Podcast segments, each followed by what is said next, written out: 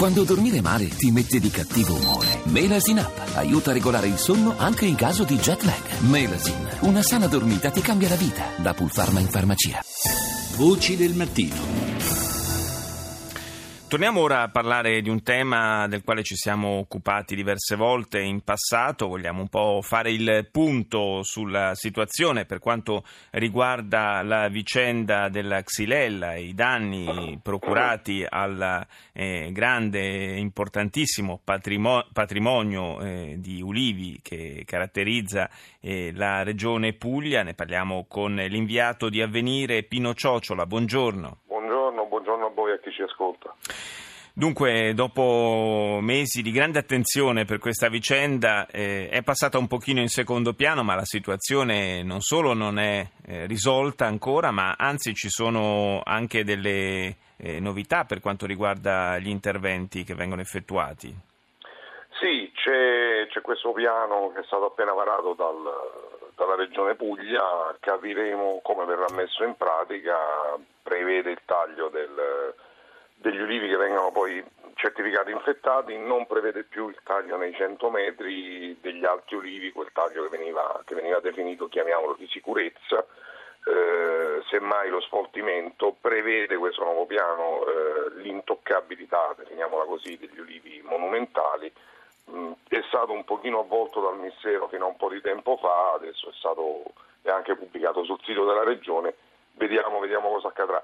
Vediamo, vediamo, anche in parallelo cosa eh, continuerà eh, a fare, sta facendo la procura, la procura, di Lecce. Certo, ricordiamo che ci sono delle indagini ormai da diversi mesi in corso su, eh, su questa vicenda e sui lati diciamo meno chiari, un pochino più, più oscuri di questa... Che non mancano. Che non mancano, infatti ce ne, siamo, ne abbiamo parlato eh, diverse volte in passato.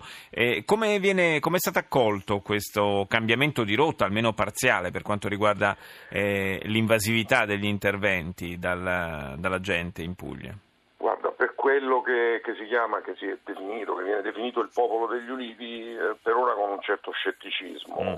Stanno, eh, mm, se, non, se, non, negativamente, aspettano gli eventi in questo momento. Poi sai, eh, è molto difficile capirlo. Non bisogna dimenticare, credo, il punto di partenza. Dall'ottobre 2014 al giugno 2015 avevano effettuato 26.755 analisi sugli ulivi l'87% appunto sugli ulivi, il resto su mandorli, oleandri e viti.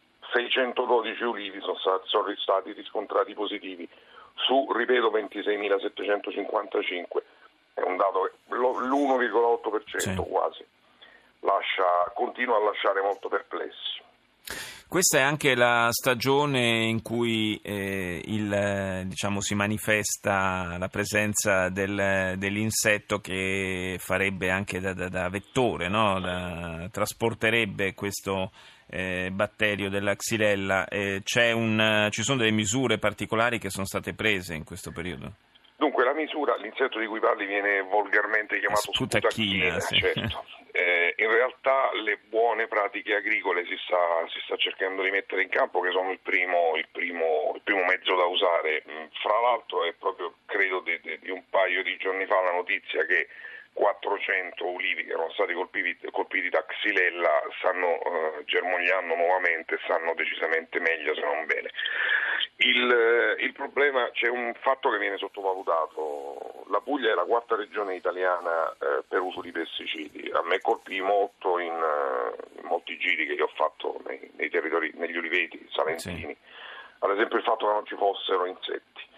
Eh, si dovrebbe tornare davvero a queste cosiddette buone pratiche agricole. In realtà lo si sta facendo, eh, probabilmente anche perché proprio la stessa regione sta spingendo molto addirittura c'è stato qualche caso di ulivi bruciati, perché ahimè sono, sono successe, è successo anche di questo in maniera appunto molto molto strana e inspiegabile o spiegabilissima, che hanno germogliato nuovamente, ripeto, davvero grandi ulivi eh, completamente bruciati che proprio in questi giorni stanno germogliando di nuovo.